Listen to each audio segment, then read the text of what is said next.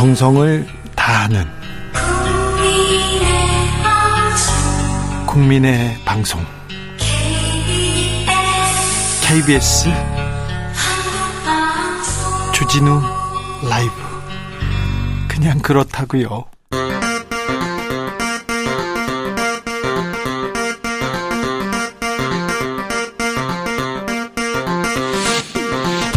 주진우 라이브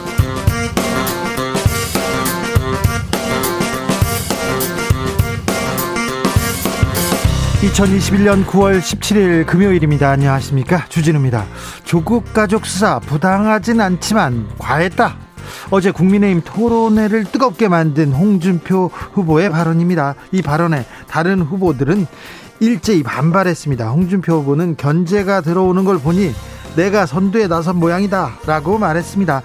첫 토론 데뷔전을 마친 윤석열 후보는 좋은 점수를 받았을까요? 정치연구소에서 토론 총평 해보겠습니다. 화천대유는 누구 겁니까? 국민의힘 질문에 이재명 지사가 답했습니다. 나도 궁금하다. 화천대유 1호 사원인 곽상도 의원 아들에게 물어봐라. 이렇게 얘기하면서 난 한 톨의 먼지도 없다. 조사해라. 이렇게 당당하게 말했습니다. 화천대유 성남 대장동 부동산 특혜 의혹을 두고 여야 공배, 공방 거세지고 있는데요. 국민의힘 윤창현 의원 그리고 경기도 의회 의장을 지낸 더불어민주당 강득구 의원에게 들어보겠습니다.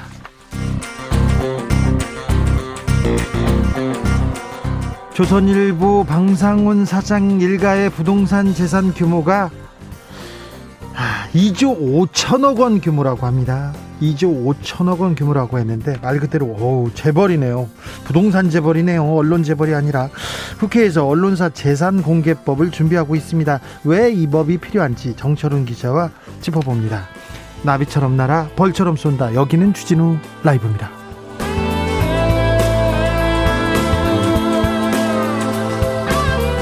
오늘도 자중차에 겸손하고 진정성 있게 여러분과 함께 하겠습니다. 추석 명절을 앞두고 본격적인 귀향길, 귀성길 시작됐습니다. 벌써 막힌다고요? 아, 네. 그래도 안전운전 하셔야 됩니다. 코로나와 함께하는 두 번째 추석인데요. 작년보다는 좀 더 이동이, 이동하는 분들이 많은 것 같습니다. 백신 접종 마치신 분들 계셔서 그런데요. 아무쪼록 방역에 유의하시면서 잘 다녀오시기 바랍니다. 고향 가시는 분들, 안 가시는 분들, 연휴에도 일하시는 분들 소식 전해주시고요. 명절 계획도 알려주십시오. 저희는 어, 추석날도 생방송으로 여러분 만나 뵙겠습니다. 자, 추석 계획 있으신 분들 좋은 계획 이쪽으로 보내시면 됩니다. 샵 9730 짧은 문자 50원 긴 문자는 100원이고요. 콩으로 보내시면 무료입니다. 그럼 주진우 라이브 시작하겠습니다.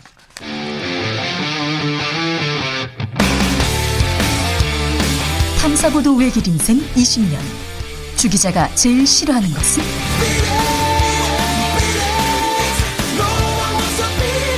이 세상에서 비리와 부리가 사라지는 그날까지. 오늘도 흔들림 없이 주진우 라이브와 함께.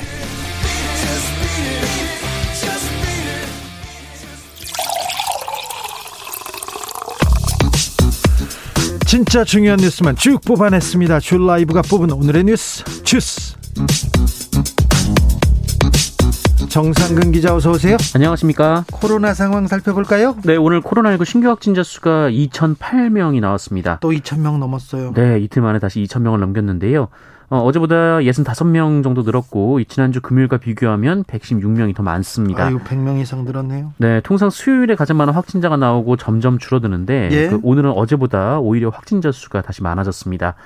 아, 역시 수도권 확진자가 1,500명을 넘기면서 77.6%나 됐는데요. 오늘 수도권에서 귀성 행렬 시작되지 않습니까? 네, 그렇습니다. 이 대규모 인구가 이 비수도권으로 이동할 것으로 예상돼서 전국적 확산이 우려되고 있습니다. 어, 정부는 방역 수칙을 가족에 한해서 완화하긴 했지만 그 이동 자제를 당부하고 있는데요. 어, 이에 코로나19로 고향 방문이 어려운 이 가족 친지들이 비대면으로 만나볼 수 있도록 어, 영상 통화를 무료로 지원한다라고 방침을 밝혔습니다. 백신 접종 상황 어떻습니까? 네, 이 전국 곳곳의 지자체에서 이미 인구 대비 백신 접종 70%가 넘었다라는 소식이 속속 전해지고 있는데요. 네. 어, 오늘 중으로 전국적으로 인구 대비 백신 접종률이 70%를 넘길 것으로 예상이 되고 있습니다. 네, 그럼 얼마나 맞은 거예요? 네, 오늘 0시 기준 1차 백신 접종자는 3,541만여 명으로 인구 대비 69%가 최소 1차 백신을 맞았고요. 18세 이상만 그러니까 백신을 맞을 수 있는 사람들만 대상으로 예. 하면 80.2%가 백신을 맞았습니다. 아, 80% 이상이 맞았군요. 네, 2차 접종까지 완료한 분들은 인구 대비 41.8%고 18세 이상을 대상으로 하면 48.7%입니다. 네. 정부는 백신 접종 완료자를 대상으로 한 혜택을 늘리면서 접종률을 80% 수준까지 끌어올리겠다라고 밝혔습니다. 빨리빨리 늘려주십시오. 태풍 찬투 지나갔습니까? 네, 상하이 주변에서 한참을 방황하던 이 14호 태풍 찬투가 이 빠른 속도로 북동쪽으로 움직이고 있습니다. 네. 어, 오늘 오전 이 제주도 남쪽을 지난 찬투는 대마도 남쪽을 지나 일본 규슈에 상륙, 어, 상륙할 것으로 보이고요. 네. 어, 내일 새벽쯤 일본 오사카 남서쪽에서 소멸될 것으로 보입니다. 피해는 크지 않았는지 걱정이 됩니다. 네, 특히 오늘 새벽 이 제주 곳곳에 시간당 50mm 내외의 폭우가 쏟아지면서 좀 피해가 발생을 했습니다. 바람도 강하게 불었고요. 네, 이 가로등 가로수가 넘어지는 사고가 3건이 있었고 가드레일이 파손되는 사고가 한 건이 접수가 됐고요. 어, 통신주가 전도되거나 뭐 그런 일도 있었습니다. 네. 어, 도로 다섯 곳이 침수되고 농경지도 물에 잠긴 곳이 있었습니다. 0290님께서 어, 이곳 경남 김해는 태풍이 피해가고 비도 그치고 해가 나왔습니다. 해피 추석 주라 얘기합니다. 추석 잘 보내십시오. 오늘 이재명 경기도지사 기자회견을 열었어요. 네, 이재명 경기도지사는 오늘 이 광주 전일 빌딩 이사호에서 기자회견을 열고 어, 이번 대선은 기득권 적폐 세력과의 마지막 승부라면서 어, 호남의 힘, 호남의 결단이 필요하다라고 지지를 호소했습니다. 어, 이재명 지사는 아직도 우리 사회 곳곳에 남아있는 전두환을 본다라며 이 군복이 사라진 자리에 법복 입은 전두환이 활개를 친다라고 주장했고요. 아무래도 대장동, 대장동 얘기 물어봤을 것 같은데요. 네, 어, 관련해서 정면 반박을 했습니다. 그 이재명 지사는 불법과 뇌물로 얼룩진 대장동 민간 사업 개발을 공영 개발로 바꿔서 5,500억 원을 공익 환수했다라며 어, 본인은 단 한 톨의 먼지나 1원의 부정부패가 있었더라면 가루가 돼서 이 자리에 서 있지도 못했을 것이다라고 주장했습니다. 예. 어, 그리고 기자회견 직후 기자들과 만나서 얘기를 더 나눴는데요. 화천대유가 누구 것이냐 묻는데 곽상도 의원에게 물어보라라는 답을 하기도 했습니다. 곽상도 의원 아들이 화천대유에서 근무한 전력을 거론한 건데요. 하지만 곽상도 의원은 자신의 SNS에 화천대유의 대장동 개발 사업은 본인과 아무런 관련이 없다라면서 아들은 겨우 250만 원의 월급을 받은 회사 직원일 뿐이다라고 말했습니다. 국민의힘에서 어제 첫 토론회가 있었습니다. 어, 어떤 후보들은 대답을 아예 안 하고 피하던데 그런데 토론회에서 홍준표 의원 발언이 논란이 되고 있어요. 네, 어제 관련 토론회에서 홍준표 국민의힘 의원이 이 조국 전 법무부 장관의 수사는 부당하지는 않지만 과했다라고 주장했습니다. 과했다 이렇게 얘기했습니다. 네, 홍준표 의원은 조국이란 사람이 가족의 모든 것을 책임질 테니 가족은 건드리지 말라고 윤석열 총장에게 얘기했으면 가족 전체가 감옥에 갈 필요가 없는 사건이다라고 말했습니다. 평소에 해오던 얘기인데요. 네, 그러자 하태경 의원이 개인이 잘못했으면 책임져야 한다라면서 홍준표 의원이 조국 전 법무부 장관의 편을 든다라는 취지로 비판을 했는데 홍준표가 조국 장관의 편을 든다고요? 네, 홍준표 의원은 자신의 SNS에 본인의 생각은 변함이 없다라면서 어, 가족이 연루된 범죄는 대개 가족을 대표하는 사람만 구속하고 나머지는 불구속하거나 불입건하는 것이 검사를 할 때 관리해라고 주장했습니다. 어, 그러면서 법이 아무리 엄중하다 해도 그렇게 한 가족 전체를 짓밟는 것은 아니라고 본다라고 말을 했습니다. 어, 그러자 하태경 의원이 다시 오늘 아침 라디오 방송에 출연해서 이 심장이 부들부들 떨린다라며 어, 무야홍이 아니라 조국수 홍이라는 말이 나온다 이렇게 얘기를 했고요. 조국수 홍용. 네. 어, 유승민 국민의힘 의원도 온 가족이 범법자인데 일가구 일범죄만 처벌해도 된다는 식의 생각의 근거가 무엇이냐라고 비판을 했는데요. 네. 어, 그러자 홍준표 의원은 이게 다 선두 주자의 업보라면서 어, 슬슬 견제가 들어오는 걸 보니 어, 본인이 확실히 급반등해서 선두에 나서기는 나선 모양이다라고 주장했습니다. 재벌가에서 재벌 회장님하고 아들하고 둘이 이렇게 범죄를 저지르면 아버지가 구속되거나 아들이 구속되거나 가족 중 한 명만 구속됩니다. 어, 부부 중에 한 명만 그 부부가 같이 공모했더라도 한 명만 구속되는 얘기를 홍준표 후보가 지금껏 해왔는데 어제 이 토론회에서는 이 얘기로 지금 무야홍이 지금 조국수 홍이 됐습니다. 아, 어제 첫 데뷔한, 데뷔한 윤석열 후보는 어떻게 토론을 했는지 궁금하신 분들 많죠? 잠시 후에 저희가 정치연구소에서 자, 자세하게 토론 상황 저희가 정리해 보겠습니다.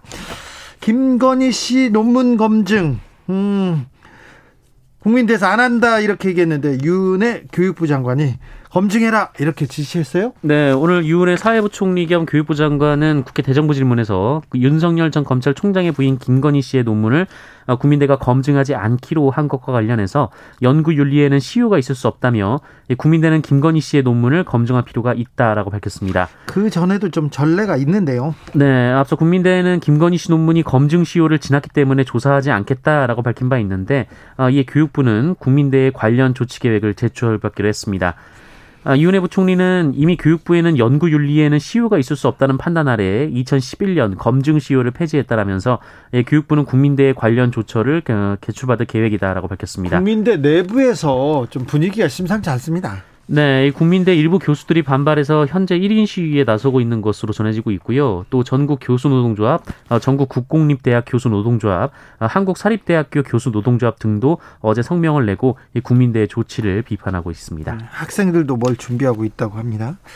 원세훈 전 국정원장 징역 9년을 선고받았습니다. 네, 재직 당시 각종 정치 공작을 벌인 혐의로 기소된 원세훈 전 국가정보원장이 파기환송심에서 징역 9년을 선고받았습니다. 네. 어, 서울고법은 오늘 이 특정범죄 가중처벌법상 국고손실, 직권남용 권리행사 방해 등의 혐의로 기소된 원세훈 전 원장에게 징역 9년, 자격정지 7년을 선고했는데요. 어, 파기환송 전 2심에서 징역 7년과 자격정지 5년이 나왔으니까 형량이 늘었어요? 네, 2년씩 늘었습니다. 아, 재판부는 대법원의 파기 취지대로 환송 전 2심에서 무죄로 판단했던 이 직권남용 그리고 국가정보원법 위반 혐의를 유죄로 인정했고요. 어, 이에 따라 형량이 가중이 된 겁니다. 예. 앞서 원세훈 전 원장은 국정원 예산으로 민간인 댓글 부대를 운영한 혐의, 고 김대중 노무현 전 대통령의 비위 풍문을 확인하는데 예산을 쓴 혐의, 어, 그리고 이명박 전 대통령 등에게 국정원 특수활동비 2억 원을 건넨 혐의 등으로 기소된 바 있습니다. 어, 원세훈 전 원장은 그 국가발전 미래협의회라는 민간단체를 만들어서 이 진보 세력을 종북으로 몰아가는 이 정치 공작을 벌이는데 47억 정도를 썼고요. 네. 어, 민간인 댓글 부대를 운영하면서 63억 원을 쓴 것으로 조사가 됐습니다. 100억 넘는 돈을 그러니까 댓글 공작하는데 100억 넘는 돈을 썼다는 거 아닙니까? 지금 밝혀진 것만. 네. 그리고 특수활동비라고 있지 않습니까? 국정원 특수활동비를 직접 운전을 해가지고 청와대에다가 이명박 대통령한테 이거 갖다 줬다는 거 아닙니까? 이게 뭐 하자는 겁니까, 이게. 징역 9년 선고됐습니다. 이것도 조금, 조금 너무 좀, 조금 준 거 아닌가 저는 그런 생각도 해봅니다.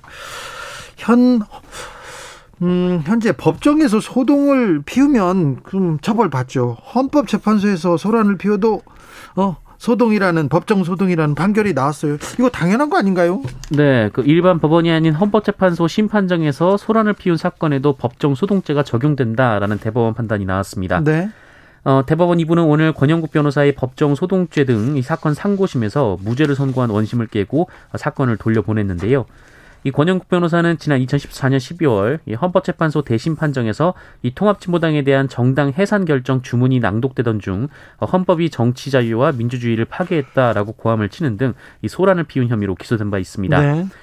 하지만 1심은 이 권영구 변호사가 재판을 방해할 목적으로 소리를 질렀다기보다는 이 선고가 끝났다고 생각해서 불만을 표출했다고 볼 여지가 있다라며 무죄를 선고했고요. 불만을 표출한 거죠. 네, 네. 이 항소심 재판부도 이 형법에 규정된 법원에 헌법재판소는 포함되지 않는다라고 무죄 선고했는데 이 대법원은 어, 법원 재판에는 헌법재판소의 심판도 포함된다라고 밝혔습니다. 가끔 재판 끝나고 선고 나왔을 때 선고 그러니까 재판의 판결 판사 판결이 음, 수긍이 되지 않아서 항의하는 경우가 있는데 그걸 가지고 지금 법정 소동이라고 아, 네, 재판을 받고 있군요.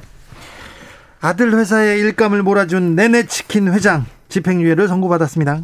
네, 어, 이번에도 역시 징역 3년의 집행유예 5년. 사모법칙 아시죠? 네, 나왔습니다. 어, 소스 중간 유통 과정에서 아들 명의의 유령 회사를 끼워 넣어 이 부당 이득을 챙긴 혐의로 기소된 현초로 네네치킨 회장에게였는데요. 어, 현철호 회장 그리고 동생인 현광식 사장은 지난 2015년 9월 치킨 소스 업체 등과 추가 공급 계약을 하면서 이 소스 원재료를 어, 현철호 회장 아들을 1인 주주로 하는 어, A사에서 납품받는 조건을 달았습니다. 예. 어, 그런데 이 현철 회장 아들이 당시 21살이고 군대 복무 중이었습니다. 군대 복무 중인데 이 회사에서 아, 참. 네, 회사 운영에 관여할 수도 없었고 심지어 A사에는 어, 제대로 업무하는 직원이 없는 이 사실상 유령 회사였는데요. 중간에 이 회사 하나 거치가면서 거기에서 통행세 내고 가는 거잖아요. 그렇습니다. 이 원재료 가격의 30에서 38% 정도의 이익을 붙여서 이 내내치킨과 가맹점에 재료를 넘겼고 어, 이를 통해 약 17억 5천만 원의 이득을 보게 했습니다.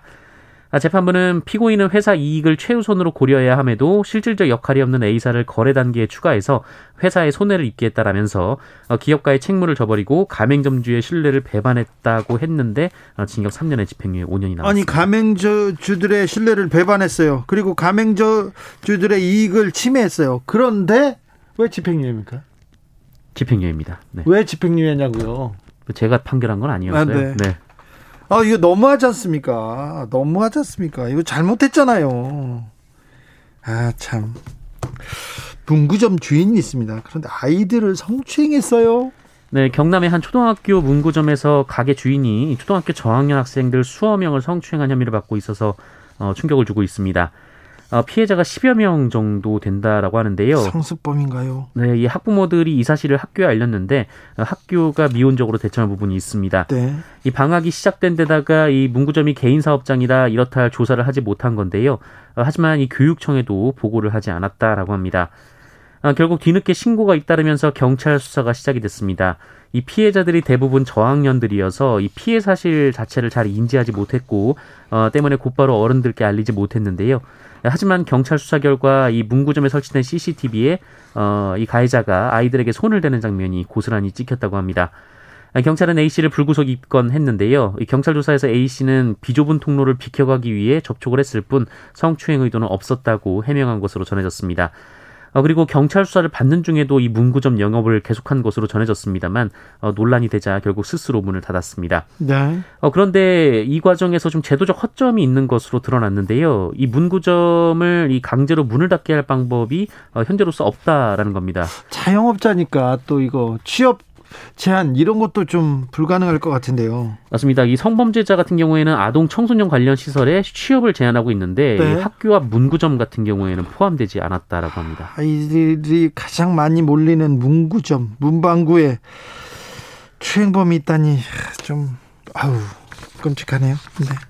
주스 정상근 기자 함께했습니다. 감사합니다. 고맙습니다. 송유성님께서 여기는 서귀포입니다. 이번 추석은 이동을 가급적 자제하고 태풍 잔트로 바닷가로 떠내려온 쓰레기, 쓰레기를 주우면서 보내려고 합니다. 주진우 파이팅 응원합니다. 아, 송유성님 훌륭하시네요. 서귀포 앞바다가 그렇게 아름답고 깨끗하더니 그 참 훌륭한 분들이 많이 있으셔가지고 아, 네.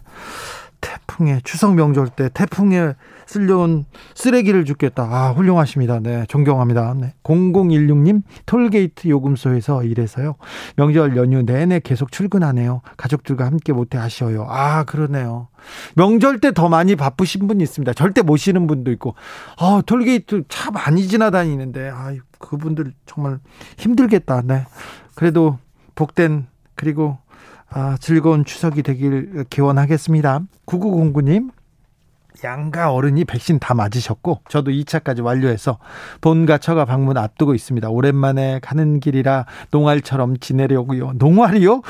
도배도 새로 해드리고 집안 청소도 깨끗이 해드리고 건강 보조식품도 챙겨드리고 오려고요. 외출이요 안 나가요. 윷놀이로 아버지들 주머니를 털어보려고 하고 있답니다. 나 아 이거 좋은 생각입니다. 네. 그렇게 털고 털어서 오면 안 돼요. 가면 어르신들한테 참 적당히 적당히 좀 어, 져주고 그러, 그렇게 오십시오. 네. 교통정보센터 다녀오겠습니다. 김민희 씨.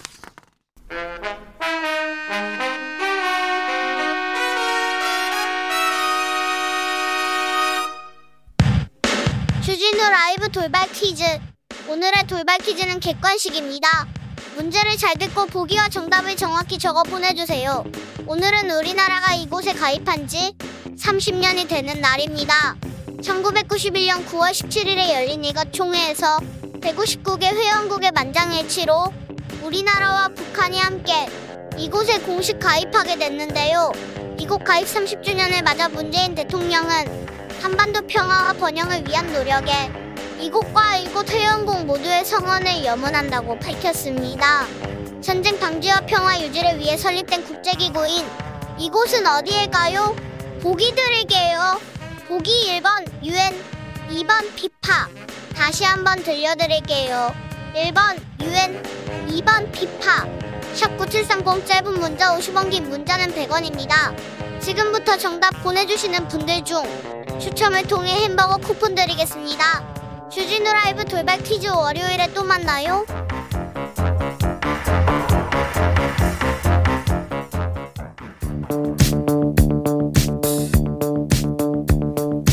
대한민국 정치의 새로운 100년을 준비한다. 21세기형 국회 싱크탱크 정치연구소.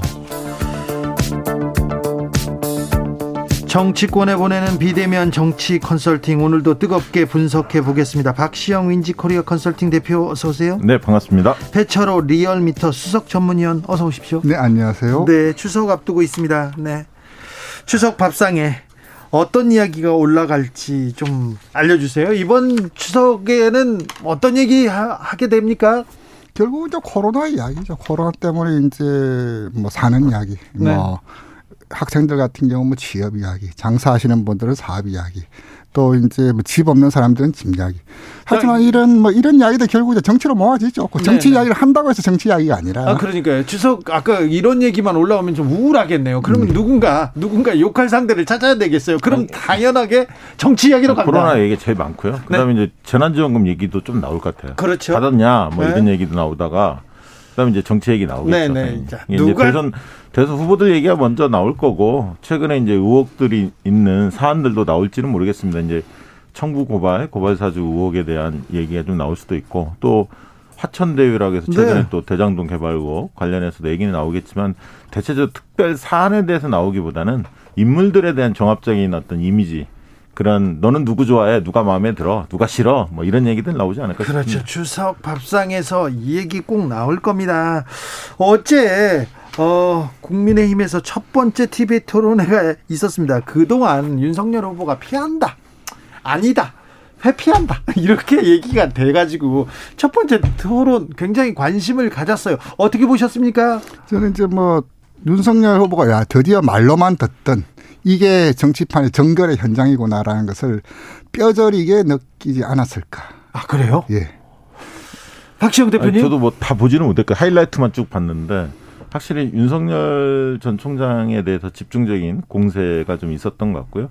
좀 몸조심한다는 느낌은 들었어요. 네. 대답에 대해서 굉장히 좀 신중하게 아, 좀 원래는 어, 지지층들은 아마 지난해의 국정감사 때의 모습 호통치고 막 큰 소리 내고 네. 자신 있는 모습을 기대했을 텐데 처음에는 좀 신중하고 몸을 사린다 이런 느낌이 들었는데 후반전에 가서 이제 검찰 문제 나오면 이제 본인이 또 할 얘기가 있으니까 네. 그때는 좀 목소리를 냈는데 홍준표 후보가 좀 전략의 미스가 아닌가 저는 봤어요. 왜냐하면 윤석열 후보에게는 오히려 정책적인 질문을 좀 던지면 정책적으로 좀 준비가 덜 된 거 아닌가 이런 의구심이 좀 있었지 않습니까?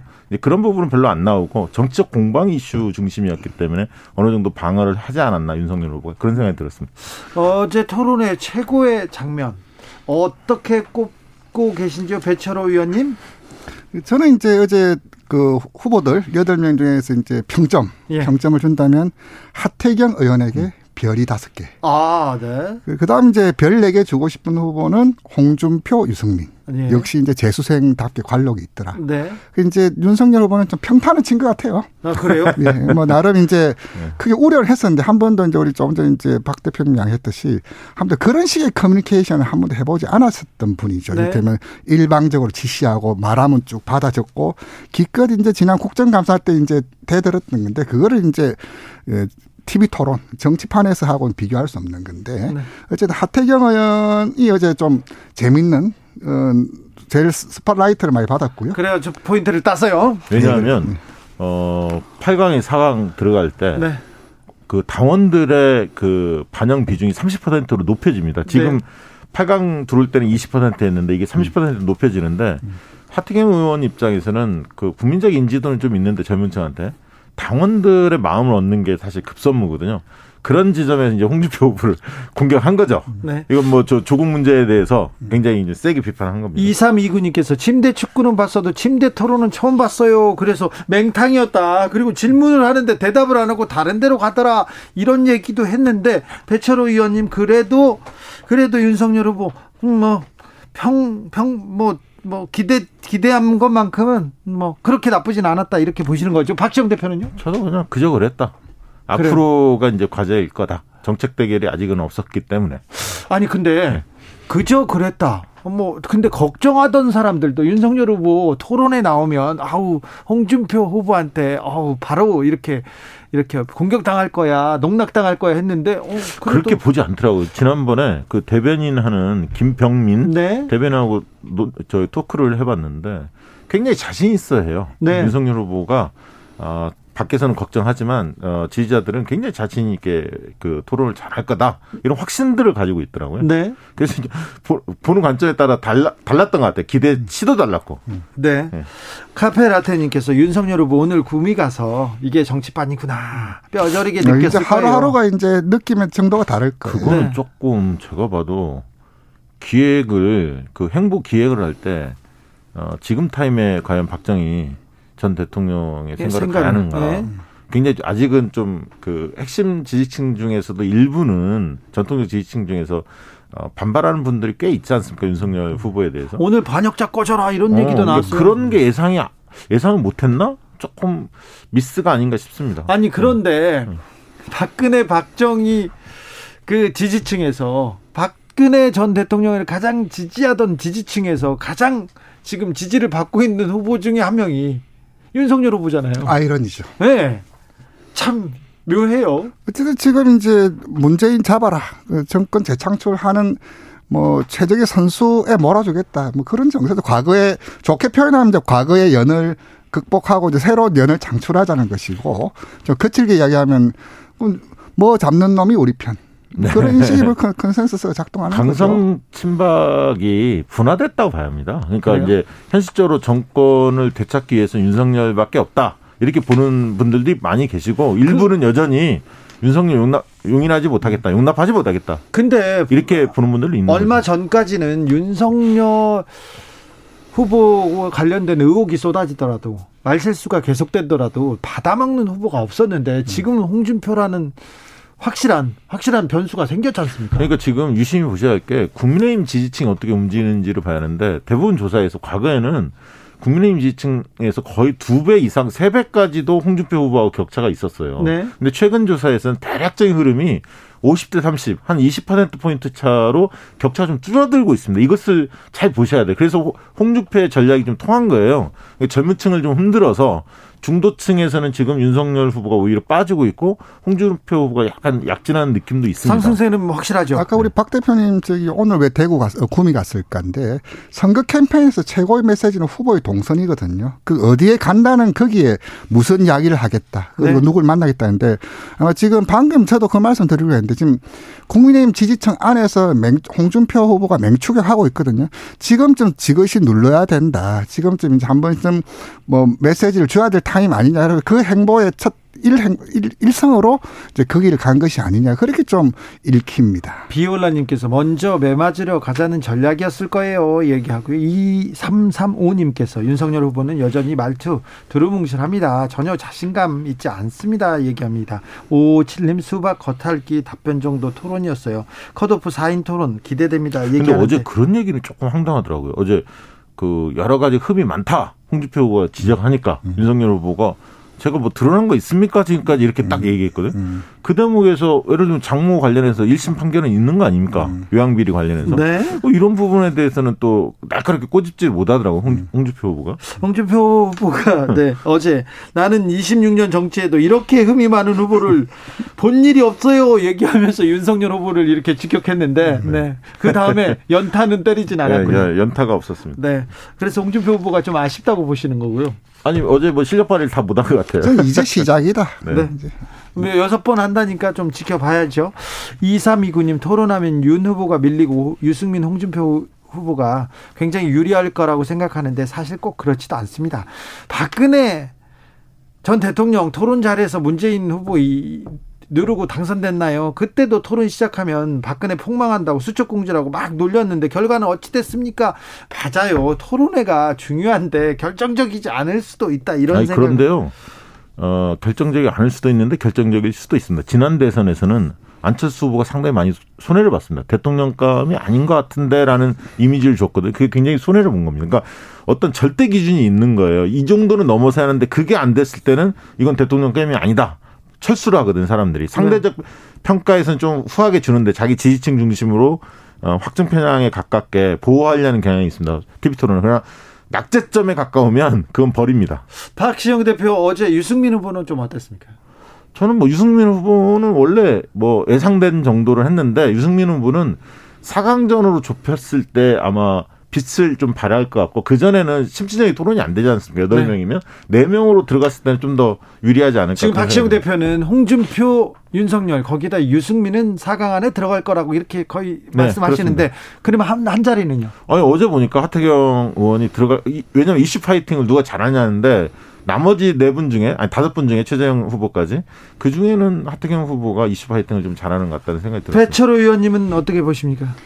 저도 이제 세 자리는 뭐 거의 뭐 굳어진 것 같고요. 유승민 후보까지. 이제 사위권에서 이제 최근 이제 최재형 후보가 이제 급 말랐죠. 지지율이 더 교착 상태가 아니라 아예 이제 실종 상태까지 와버렸는데 네. 어제 토론에서 어쨌든 하태경 의 존재. 네. 또 원희룡 후보도 나름 깨알같이 좀 선방했어요. 해서 네. 사위권 아, 두고 원희룡 후보가 안 보이는군요. 어, 사위권 두고 이제 최, 하, 원 이 세 명이서 치열한 등수 다툼이 있지 않을까 그렇게 좀 보여집니다. 최재형 후보에 대해서 물어보는 물어보는 사람도 없고 언급하는 횟수도 점점 줄어들고 있습니다. 노용식님 이번 대선에서는 말빨이 한몫할 것 같습니다. 얘기합니다. 자 배철우 의원님 지금 양강구도 윤석열, 홍준표, 홍준표, 윤석열 두 분의 지금 지지세는 어떻습니까? 예, 어, 월화수 3일 동안 조사했던 NBS 조사 말씀드리겠습니다. 전국 1,007명 대상을 했고요. 표본 오차는 95% 신뢰 중에서 플러스 마이너스 3.1% 포인트를 보인 조사였는데요. 이 조사에서 진보 진영 적합도에서는 이재명 34, 이낙연 19 나는데 보수 진영 적합도에서는 홍준표 29, 윤석열 24, 유승민 10 이렇게 나와서 지금 최근 2, 3주 전부터 홍준표 후보의 상승세가 거의 뭐 눈에 띄게 눈에 띄게 일주 한 주 한 주가 다를 정도로 어 기록을 연일 어, 연주 갱신하고 있습니다. 네. 그러면 지금 이 추세가 계속 될까요? 추석 이후에도 좀 변화가 있을까요?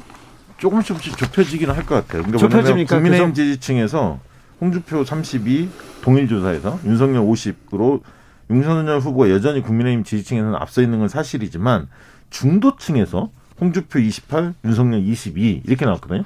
그러니까 홍준표 후보로서는 이야기할 거리가 생긴 거예요. 중도층이 중요한데 본선에서 중도층의 경쟁력이 내가 더 높지 않느냐. 이 얘기를 하면서 역선택에 대한 여러 우려 이런 부분들을 불식시킬 수 있는 근거가 좀 나왔습니다.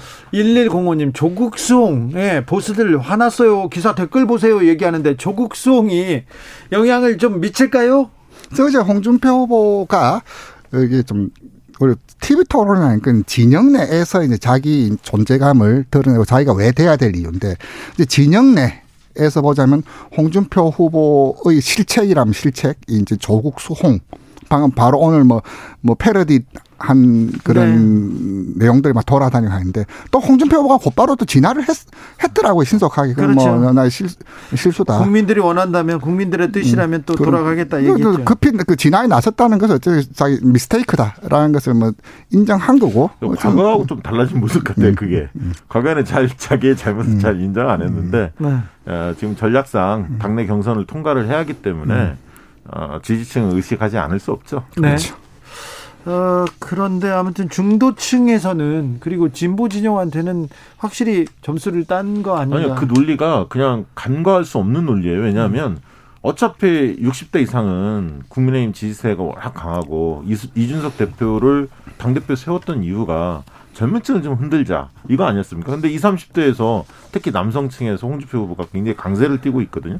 그러면 전통적 지지층에 20, 30대로 얹힐 수만 있으면 필승 카드 아니냐 그렇죠. 이렇게 홍준표 후보가 주장할 수 있는 거죠. 네. 그와 관련해서 제가 재밌는 데이터 말씀드리자면 화수목 진행해서 오늘 발표된 갤럽 조사였는데요. 전국 첫 일명 조사였는데 여기서 홍준표 후보에 대한 호감도가 20대에서 47%. 오. 홍준표 후보 좋아요 47. 30대에서는 호감 가요 50. 오, 홍준표 호감도가 국민의힘 후보들에서 2030, 또 주요 내 후보 중에서는 홍준표 후보가 2030 세계에서는 제일 호감 가는 후보로 아니, 홍감탱이 어떻게 이렇게 됐죠? 그리고 한 달 전에 비해서 무려 6 8%포인트가 호감도 상승했어요. 아니, 그러니까 홍준표의 기세가 아주 무겁게, 무섭게 치고 올라왔습니다. 근데 1632님, 조국 옹호 듣고 포기했습니다. 김종현님, 콜라에 김 빠진 홍콜라 되었어요. 너무 야홍 얘기합니다. 5508님 조국 수사에 대해서 홍준표 의원의 말이 맞는 건데 사과는 왜 하나요? 이런 얘기도 있는데 자 홍준표의 기세가 아주 아 기세가 놀라울 정도였어요. 그래서 치고 올라온다 바로 따라잡았다. 물론 여러 지표에서 홍준표가 윤석열을 따라잡은 지표도 있습니다만 네. 그래도 윤석열의 지지도도 견고하게 버티는 것 같습니다. 아, 그렇습니다. 윤석열 후보가 무너지면 정권 교체가 어렵겠구나라고 생각하는 층들이 꽤 있어요. 그래서 지지 강도인 계속 지지하겠느냐라고 물어보면 윤석열, 이재명 두 분이 제일 높고요. 예. 그 다음에 이제 홍준표, 이낙연 이런데 오늘 이제 갤럽 조사에서 말씀하셨듯이 호감도를 보면 호감, 호감도가 어떻게 보면 선행 지표라고 볼 수 있는데 이재명 지사가 34% 제일 높긴 합니다. 그러나 지난달에 비해 좀 빠졌어요. 6% 포인트. 그리고 윤석열 30, 홍준표 28, 이낙연 24. 이 얘기는 홍, 윤, 윤석열 30, 홍준표 28이면 굉장히 붙어갈 수 있겠구나. 그리고 경쟁이 더 치열해질 것 같고요. 일정 정도 홍준표 후보가 지금보다도 약진할 가능성이 있어 보입니다. 호감도를 보면. 네. 네. 아, 민주당으로 가볼까요? 민주당은 아, 추석 연휴에 최대 경, 경, 최대 승부처죠. 최대 격전지인 호남권 경선이 있습니다. 그래서 어, 추석 때 모두 호남 민심 잡기에 나설 것으로 보는데 이낙연 후보가 최근에 몇 가지 뉴스를 어, 만들어내면서 호남에서 조금 호남에서 어떤 지지율을 얻을지 참 관심이 됩니다. 관심이 됩니다. 안민석 의원은 지금 아, 이재명 후보 측에서 지금 뛰고 있는데요. 호남에서 20년 정치했으면 우리 동네 강아지도 이낙연 후보에게 아이고 우리 후보님 좋아요. 그럴 수 있다. 이런 말을 하기도 했습니다. 호남은 지금 어떤 생각을 하고 있습니까? 지금 그 무등일보 의뢰로 리얼미터가 13, 14일 이틀 동안 그 광주, 전남 각 800명을 한 조사가 있습니다. 네. 표본 오차는 95% 신뢰수준 플러스 마이너스 3.5% 포인트를 보인 조사였는데요. 이 조사에서 광주에서는 이낙연 39.7, 이재명 37.8. 어, 거의 붙어 있네요. 붙어 있죠. 예. 그리고 전남에서는 이낙연 47.7, 이재명 33.5. 네. 이렇게 좀 오차범위 바깥에서 이낙연 후보가 앞서 있는. 그러면 지금 지금 53% 지금 지지율을 달리고 있는 그 득표율을 달리고 있는 이재명 후보가 과반수 밑으로 좀 50% 밑으로 떨어질 가능성도 있습니다. 실제로 그 이재명 캠프 쪽 관계자들 물어보니까 45가 45는 어쨌든 최소로 달성해야 될 최소 목표치는 45고 50은 희망 사항인데 50을 찍는다면 이거는 결선을 그냥 끝날 수 있는 상황인데 실제로 뭐 MBS 등 각종 조사를 보더라도 호남에서 이재명 후보가 50 넘은 조사는 거의 드물거든요. 좀 많이 나왔을 때가 40 후반 정도였는데 네. 어쨌든 이재명 후보 입장에서 결선 없이 이제 바로 가려면 보면 최소 45에서 50 그 구간에는 들어와야 될 상황이고 그걸로 이제 쫓아가는 이제 이낙연 전 대표 입장에서는 어쨌든 40선은 걸쳐야지 이게 존재감 혹은 결선을 노려볼 수 있는 수준이다. 이낙, 이낙연 후보는 사실 역전을 해야 합니다. 앞으로 결선 투표 가려면 호남에서는 역전을 해야 할 과제고요. 이재명 후보는 50%가 안 되더라도 1위를 그 어, 기록하는 것이 굉장히 이제 중요하죠. 근데 이제 대체적인 흐름은 아까 이제 무등일보 그렇게 발표했고 이제 전북이 저는 이번에 키를 잡고 있다 이렇게 보거든요. 왜냐하면 정세균 후보의 그 근거지가 바로 전북 아닙니까? 네. 근데 이제 사퇴를 했기 때문에 정세균 후보에 대한 지지표가 어디로 향할 거냐 이게 굉장히 중요한데 전북에서 최근에 이제 그 전주 시민들을 대상으로 조사가 있었어요. 더 팩트 의뢰로 코리아 정보 리서치가 9월 10일 날 하루 동안 조사한 것을 어 그걸 조사 결과를 보면 이재명 37%, 이낙연 20%, 정세균 17%가 나왔거든요. 오. 근데 이제 17%가 이제 붕 뜬단 말이에요. 그 표가 어디로 가냐? 이게 이제 굉장히 중요한데 저는 그런 측면에서 광주는 굉장히 박빙 가능성이 있고요. 전남은 이낙연 후보의 우세. 우세. 예. 전북은 정세균 후보가 우세할 향배. 것으로 보여 아니 정세균이 아니라 이재명 후보가 우세할 것으로 보여지는데 과연 각각의 권역에서 얼마나 차이를 좀 낼 수 있느냐 그게 이제 관건인 것 같고 특히 이제 이낙연 후보는 이제 동정론 모든 걸 다 걸었다 이런 좀 그런 부분에 있어 전남에서는 자기 고향이기 때문에 좀 광주가 나를 버리면 나는 죽는다. 전남에서는 좀 어필을 하는 것 같아요. 이, 네. 이 조사나 방금 우리 박 대표가 말한 조사 두 개 공통적으로 좀 봐야 될 거냐면은 첫 번째는 저희 조사도 말하면 정세균 대표가 이제 중간에 드랍하면서 그 수치가 없음으로 다 빠져버렸다는 거. 네. 그리고 또 하나 이제 정세균 그 글에 따른 정세균 총리 지지세 흐름 특히 이제 전북에서는 두 자릿수를 뭐 보인 조사들이 좀 들어 있었거든요. 아니 그 향배가 어떻게 갈 것이냐. 그게 호남 그리고 또 하나 둘 다 국민 이 도민 음. 시민 여론조사거든요. 또 음. 당원들은 또 어떻게 나타날지, 그 이격도는 또 어떻게 얼만큼 네. 있을 것이냐. 이것도 권리당원 보는 포인트다. 권리당원 음. 쪽을 과거에 조사해 보면 이 민주당 그그 그 예를 들면 호남 내에서도 민주당 지지층의 여론하고 전체하고는 약간은 좀 다르죠. 왜냐하면 거기에도 국민의힘 지지층 일부는 있기 있고. 때문에 그다음에 진보 성향에 있는 분들도 있고 무당파도 있고 그런데 민주당 후보 민주당 지지층에서는 좀 더 선명하고 개혁적인 그런 그렇죠. 칼라가 조금 더 더 있는 건 사실이거든요. 그런데 지난주까지만 해도 이재명이 아, 대세론이 불면서 쉽게 빨리 끝낼 수도 있다. 그런데 호남에서 호남에서 이낙연의 반격 반격이 만만치 않다 이렇게 그러니까 이제 보통 호남은 전략적 선택을 한다 이런 얘기를 흔히들 많이 했죠. 그렇죠. 예를 들면 본선에서 이길 수 있는 후보. 네. 그다음에 이제 본인들이 좋아하는 어떤 개혁 칼라 여기 부합하는 후보. 노무현 후보를 대통령 후보로 만들어준 게 호남 아닙니까? 그렇습니다. 이제 영남에서의 득표력 그때 이제 울산에서 1위 하면서 종합 1위를 했죠. 제주에서 합치면서 그 그러면서 마침 광주 경선 직전에 여론조사가 발표됩니다. 그래서 노무현은 이해창을 이기는데 이인재는 못 이긴다. 이 결과 딱 나왔거든요. 그래서 더 쏠림 현상이 가파랐거든요. 근데 아직은 지금 여론조사 상으로 보면 본선 경쟁력이 여러 조사 기관마다 다르긴 합니다만 대체적으로는 이재명 후보가 앞서 있는 게 틀림없거든요. 네. 대부분 조사에서는. 네, 때문에 이제 그 아까 동정론 요거와 본선 경쟁력 요 부분이 좀 충돌할 가능성이 있습니다. 저는 이제 호남 이제 표시를 볼 때 전략적 투표죠. 이길 후보 그 출신을 따지지 않고 뭐 이길 투표를 하는데 그렇죠. 또 하나가 뭐냐면 호남에서는 호남의 어떤 정체성, 민주당의 정체성 또 전략적 투표 못지않게 고려를 하거든요. 김대중 선생님 정신을 이어받았는지 실제로 이제 2002년 저도 코리아 뭐 K 리서치에서 근무를 했을 때인데 이인재를 지, 지해 줬던 것은 이해창 잡을 사람은 이인재 아니냐. 그런데 그렇게 해서 이인재 대세론이 형성되었지만 결국 노무현으로도 이해창 잡을 수 있다라는 이제 조사가 호남 경선 하기 3일 전에 나타나면서 급상승이 있었거든요. 즉 뭐냐면 네. 정체성과 전략적 투표를 같이 보는 네. 한쪽만 보진 않는다. 그럼요. 호남... 전북은 또 광주도 나면 약간 다릅니다. 또 다르죠. 예, 전북 좀 다릅니다. 아, 이 얘기는 또 전문적으로 우리가 좀 깊게 들어가서 할 수 있는데 좀, 좀 이거는 좀 다음번에 음. 시간을 갖도록 하겠습니다. 정치판에 지금 화천 대유 그리고 고발 사주 이 두 개가 지금 큰 변수로 떠올랐습니다. 국정조사 해야 된다, 특검 해야 된다 말이 많은데 자, 윤석열 후보의 고발사주 의혹과 이재명 후보의 화천대 의혹. 이거 대선에 어떤 변수가 될까요?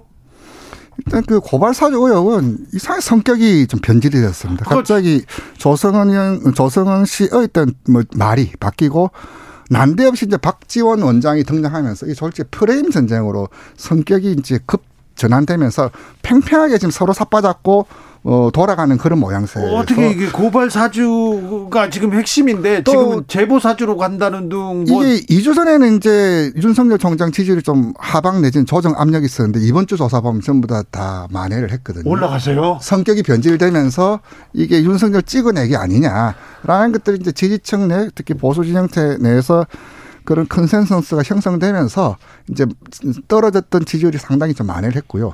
이재명 후보 같은 경우는 이 흐름을 보는 게 두 가지 관점일 것 같아요. 하나는 전체 일반 여론조사에서는 약간 좀 빠짐이 보일 건데 당원들, 지지층들 경선하시는 분들에게는 큰 영향은 없을 것 같아. 좀 그렇게 좀 보였습니다. 저도 좀 비슷한 생각인데요. 두 분 다 어, 지지층의 지지 강도가 아까 말씀드렸지만 굉장히 강한 분들의 60%대를 유지하고 있거든요. 제일 견고한 것 같아요. 견고하죠. 근데 이제 고발사주 의혹은 이제 프레임 전쟁이 분명히 된 거고 최근 조사에서 이제 야당 주장, 여당 주장이 팽팽히 맞서지 않습니까? 그러니까 그 전에는 한 6대 4 정도로 여당 여당 주장이 거의 압도적으로 우세했는데 이게 이제 박지원 등장, 조성은 씨의 말실수 뭐 이런 것들이 겹쳐지면서 어쨌든 프레임 전쟁으로 전화했는데 문제는 이것은 지금 이제 초반전이다. 그러니까 수사 결과가 아직 나오지 않았기 때문에 수사 결과가 나오면 약간 바뀔 수는 있을 것 같아요. 그러니까 최근 조사를 보면 ARS 조사 같은 경우 이제 정치 고관여층들이 주로 응답을 하는데 그 조사에서는 국민의힘 쪽의 결집력이 상당히 강화됐다는 걸 보입니다. 그리고 윤석열을 지키자 이게 보이는데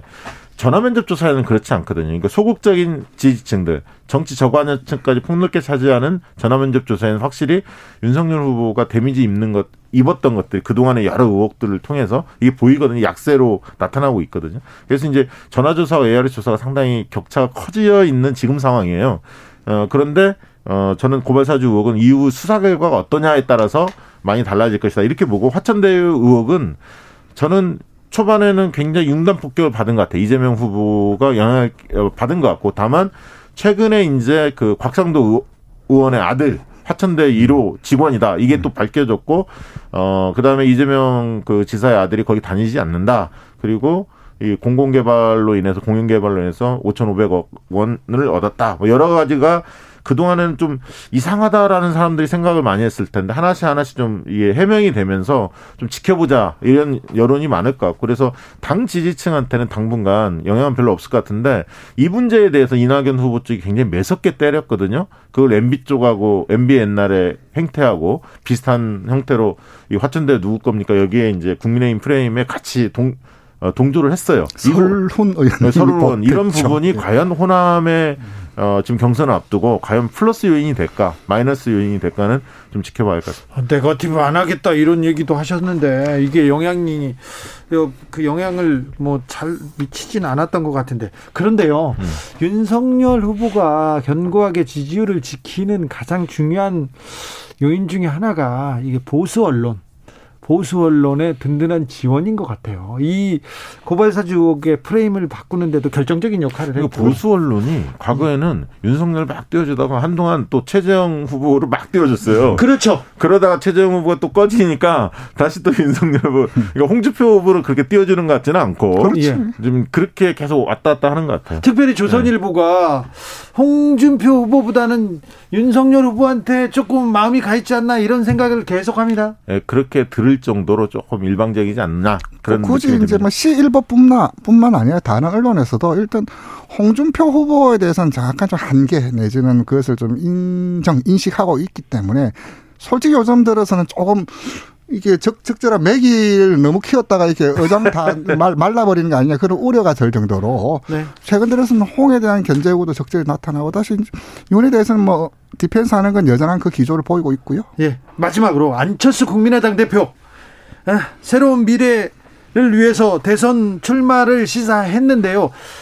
지난 대선에서 20% 21%를 득표한 그 무시할 수 없는 제3 후보 아니었습니까? 근데 그 당시는 의원만 해도 39명이었습니다. 그리고 국민의힘이 총선에서 돌풍을 일으켰기 때문에 그, 그 어떤 여세를 몰아간 거고 지금 이제 의원도 3명으로 확 줄어들지 않습니까? 10분의 1로 줄어들었는데 저는 지금 최근에 여론조사 해도 안철수 후보 뭐 한 5% 미만에서 나오지 않습니까? 대체적으로 보면.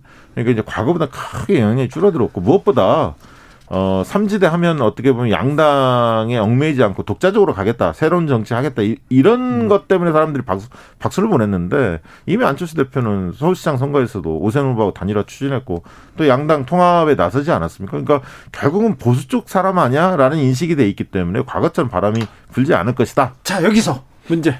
그러면 안철수는 이번 대선에 출마한다, 안 한다? 배철호 의원님? 어, 이름은 올릴 겁니다. 나중에 단일화 할 겁니다. 그래요? 단일화 안 되면요?